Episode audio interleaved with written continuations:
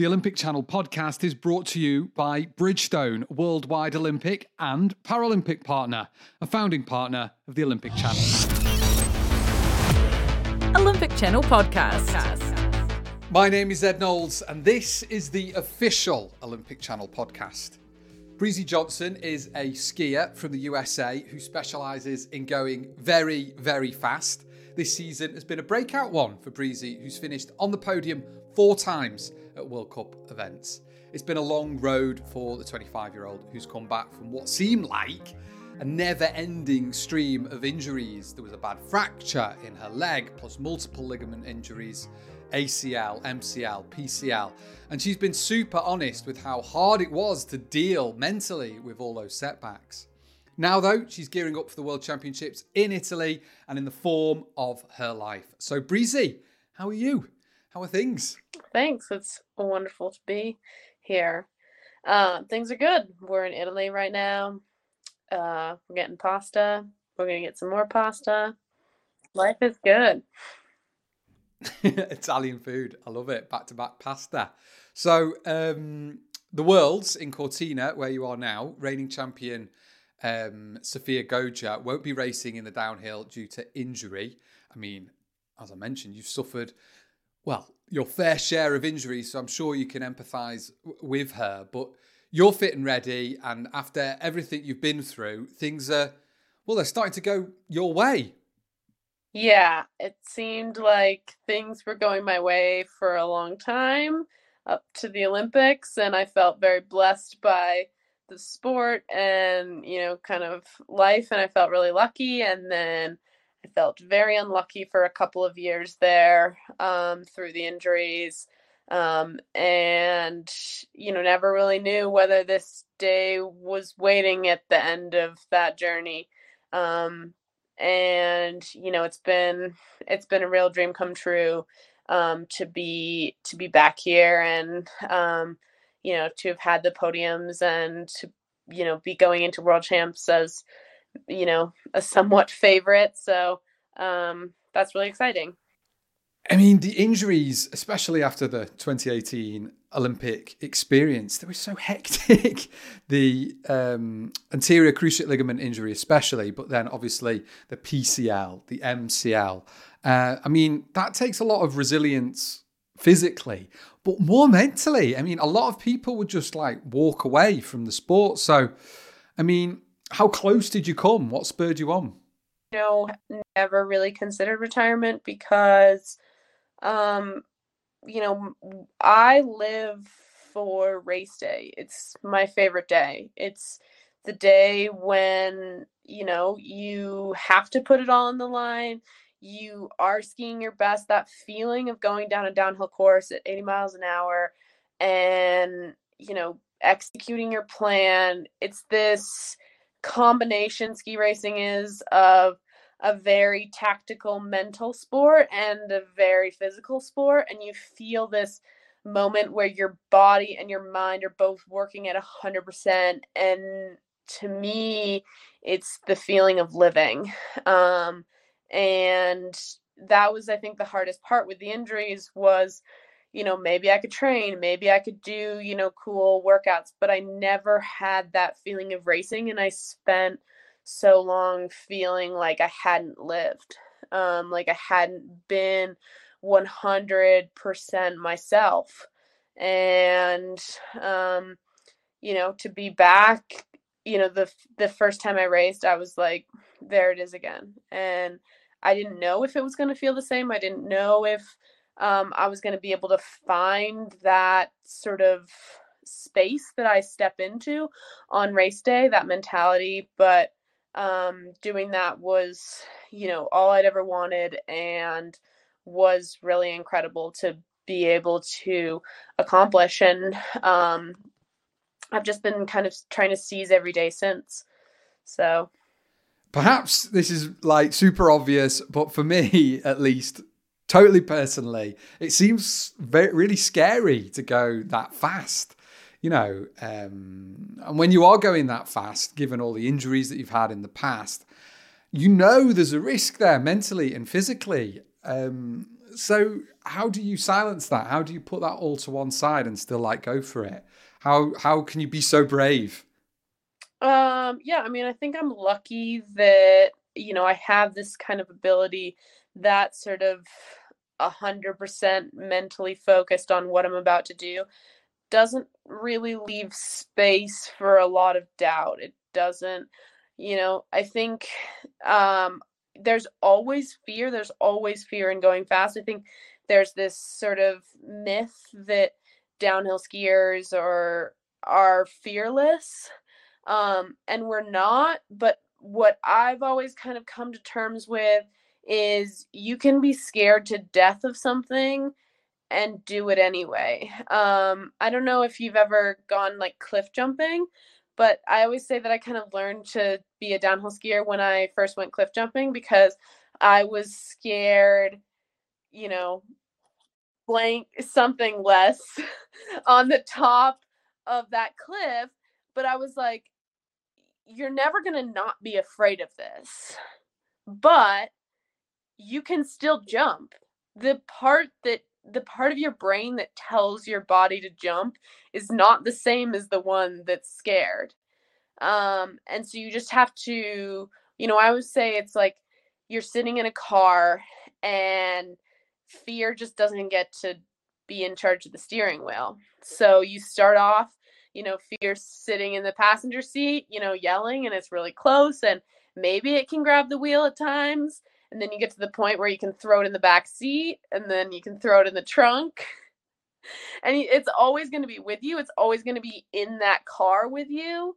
Um, but it doesn't get to control what you do and how you act. And so that's sort of have to, how you have to ski downhill is, you know, I really don't want to go straight off this jump, but I'm going to do it anyway. And, you know, the other thing that I've come to terms with over, you know, a long career in ski racing is that fast skiing is safer skiing. Um, when you're forward, when you're over the outside ski, you don't make as many mistakes. When you're backseat and timid and you, you know, are letting things come at you and you're being reactive, you're not as quick, you're not as on top of it and you're not as safe. Um, you're never going to be 100% safe. You have to acknowledge that. Anybody who believes that they are immune to injury or immune to, you know, bad things happening is kidding themselves. But, um, you know, I'm prepared to take that risk. But with taking that risk, I also acknowledge that skiing my best is the safest place that I can be and it's also why I do it. So, you know, there's two really good reasons and no bad reasons. So, fear can hang out in the back trunk.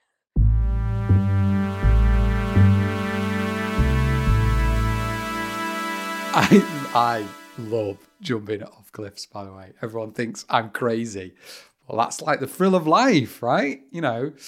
Um, the other thing I noticed that you like on Instagram is that you like the cold water which is another thing that I really love, by the way.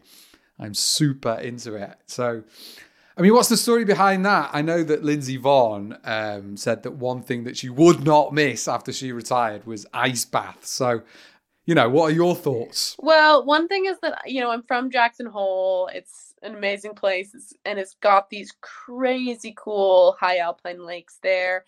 Um, you know, and across the Mountain West, there's all these amazing lakes and so you know it's really um you know this kind of adventure thing that i started getting into where it was like let's go try to find this cool alpine lake and then like once you get there like well what are you going to do? You got to jump into it. Like you didn't just like go all that way to like go look at it. You got to like fully experience it right?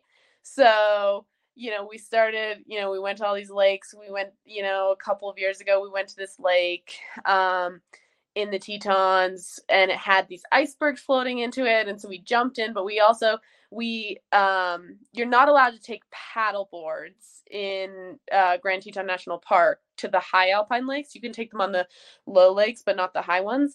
And so we paddled around on these icebergs. And so, yeah, we did. We found these icebergs that were like the perfect size for like paddling around on and we just paddled them around and it was like nobody has ever paddleboarded on this lake but we did because we did it on icebergs.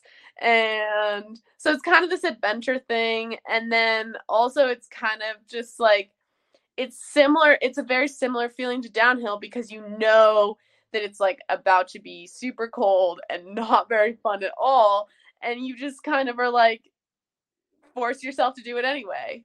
And it's kind of you know something that you kind of trick yourself into and um and kind of defying that fear defying so many things that are telling you not to do it is really cool but you know i've also done some fun adventures. We uh, you know a friend and i went on a run a 20 mile run this summer to a hot springs. And so if you know any cool hot springs adventures you know it's really about the adventure. Um, but also water's just like you know it's a super cool thing because you can like really immerse yourself in it really like feel like you were there with it. And um, that's something too about like downhill like you know cortina is like such a cool track and you really feel like you're part of the mountain when you're skiing it. You know you ski through that tofana chute and you're like like there's something that happens in that particular venue where you really feel like you become part of this incredible place and that's something really cool that's similar to jumping into high alpine lakes. So if we you know rewind the clock back to the olympics in 2018 at pyeongchang in korea. Uh, the weather was so crazy. The wind was hard and cold as well. Um, i wondered how that affected you as a competitor. Like you know, in general, do you did you go into the Olympics with a different mindset, and you know, how was your Olympic experience in the end? Um, I think for better or worse, I knew coming in that I had to make the Olympics small in my mind. I had to, you know, kind of come in with the mentality of like, this is just another World Cup. This is just another sort of stop on the tour, which is one of the really cool things about alpine skiing is that the Olympics really are just another race in a long, amazing tour. And, you know, the best in the world, you know, get a ticket to the Olympics. And kind of everybody looks at each other at that last World Cup and they're like, see you in a week. And then you show up at the Olympics and then you race the Olympics and somebody wins and somebody doesn't win. And then everybody's like, see you in a week. And we go off and we do it again and that's something that's really cool and i always you know was a fan of the sport first we definitely got there and it was really cold um, but i'm from jackson hole which if anybody's ever been to jackson hole it gets really cold there not kind of the same windy cold that they had and it was a little bit more humid than jackson um, but we have some really cold weather there um, it's called Jackson Hole because it's a hole, and sometimes the cold air sits at the bottom of the hole. and so, um, you know, the the cold didn't bother me too much. Um, and it's sometimes nice because it means you get longer breaks when you're training. They'll let you go inside and warm up. so, um, yeah, you know, but you know the i made the olympics small in my mind and that kind of worked you know i am not gonna lie i kind of have never been into sort of the hoopla or whatever like you know the big the big fireworks shows are really cool but i'm not that's not really why i'm there i'm there because it's the pinnacle of sport and that was um something really cool but um, you know, I wasn't really super bothered by, you know, things like the Olympic ceremonies. I know people who say like, you know, you walk into that stadium and then you're like, this is real. To me, I was like, okay, this is like, you know, a big show for some people on television. Like, to me, like, I wish as many people watched each and every one of the events as watched the opening ceremonies. Like, I know it's like a really cool concert and stuff, but like what makes the Olympics special is that it's the height of sport, not that it's the height of fireworks. You know, I was lucky enough to feel like I walked away from my both my downhill and my super G run, um, having skied with absolutely everything that I had. I left it all out on the hill. And I knew coming in that I had a shot at a medal. Um, but I knew I needed to ski my best and some other people needed to screw up. And I needed about four more people to screw up, and they didn't because they're great skiers. And, um, you know, so I walked away with the feeling that I wanted to come back um, to the Olympics and I wanted to be the favorite. I wanted to be the one everybody else was hoping would screw up. Um, and I feel like I'm getting to that point. So that's pretty special to me. Um, knowing going into, you know, what will hopefully be my second games. Um, what I enjoyed the most was hearing all the different athlete stories, um, both on Team USA and otherwise. I think hearing how people got to the games is really cool because when you grow up in Alpine, a lot of people in Alpine have kind of the same story. You know, their parents were really into the sport, they taught them to ski at a very young age, they got into skiing, they got super serious about skiing, they made the national team, they made the World Cup, they made the Olympics. But that's not true of every sport. You know, I knew, you know, I met bobsledders who had been track and field athletes. They just really wanted to complete their Olympic dream. I knew people who had been, you know, randomly recruited. They ended up at some place at the right time and they were like, Do you want to learn to do luge? And uh, and they were like, What's luge? yeah, it's probably for the best that you just get on the sled and just trust us. um, but that was like really cool to like hear different people's stories and to realize that we were all, you know, at this place at the pinnacle of sport, but had taken such different journeys to get there and had, you know, gone about it such different ways and um so that was really cool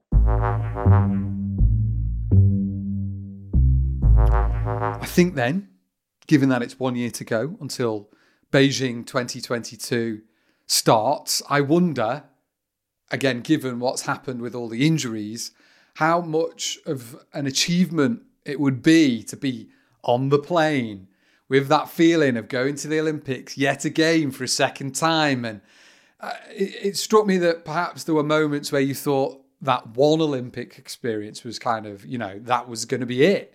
So how exciting is it that you've got this to look forward to? It has been an interesting journey um, between my two Olympic experiences, uh, or well, hopefully, what would be my second Olympic experience. Um, I think you know after the injuries, I you know have had to come to terms that you're not you know, I always kind of knew this, but I knew, but you know, I really know now that you're not guaranteed tomorrow. You're not guaranteed next year. You're definitely not guaranteed next quad. Um, and so you really just have to seize every day and seize every moment. And um, I think to go back to the Olympics um, would be really cool for me, but I have always you know, wanted to vie for a medal. You know, as I left the Olympics last time, I said, you know, I wanted to be one of the favorites. And, um, you know, I still believe that. I still want to go there um, prepared to represent my country, not just as an Olympian.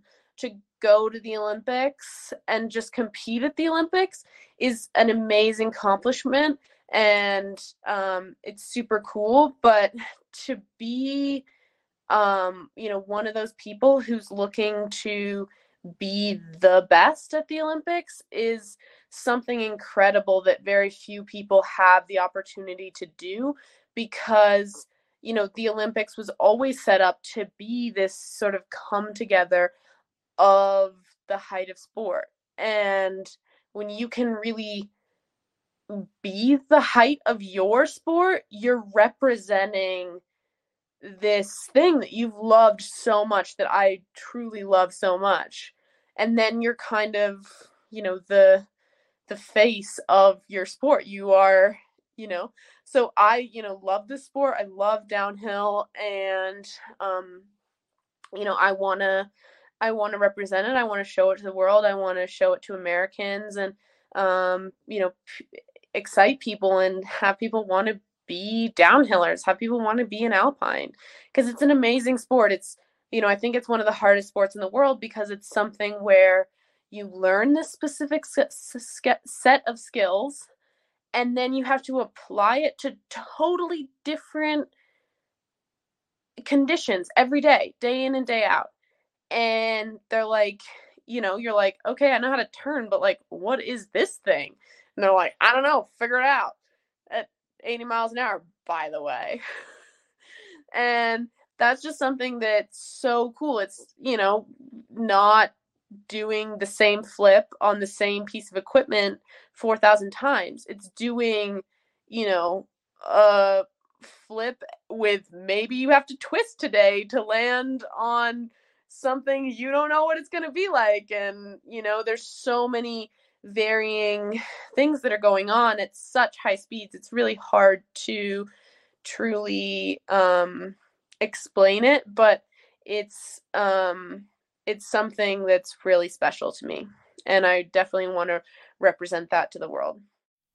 And to finish, then, um, Team USA have just been doing so well in skiing at the moment in general. I mean, your form obviously uh, has been great, but also uh, Ryan Cochran Siegle, he's had an excellent time recently until he got injured. And obviously, Mikaela Shiffrin, she's not so bad either.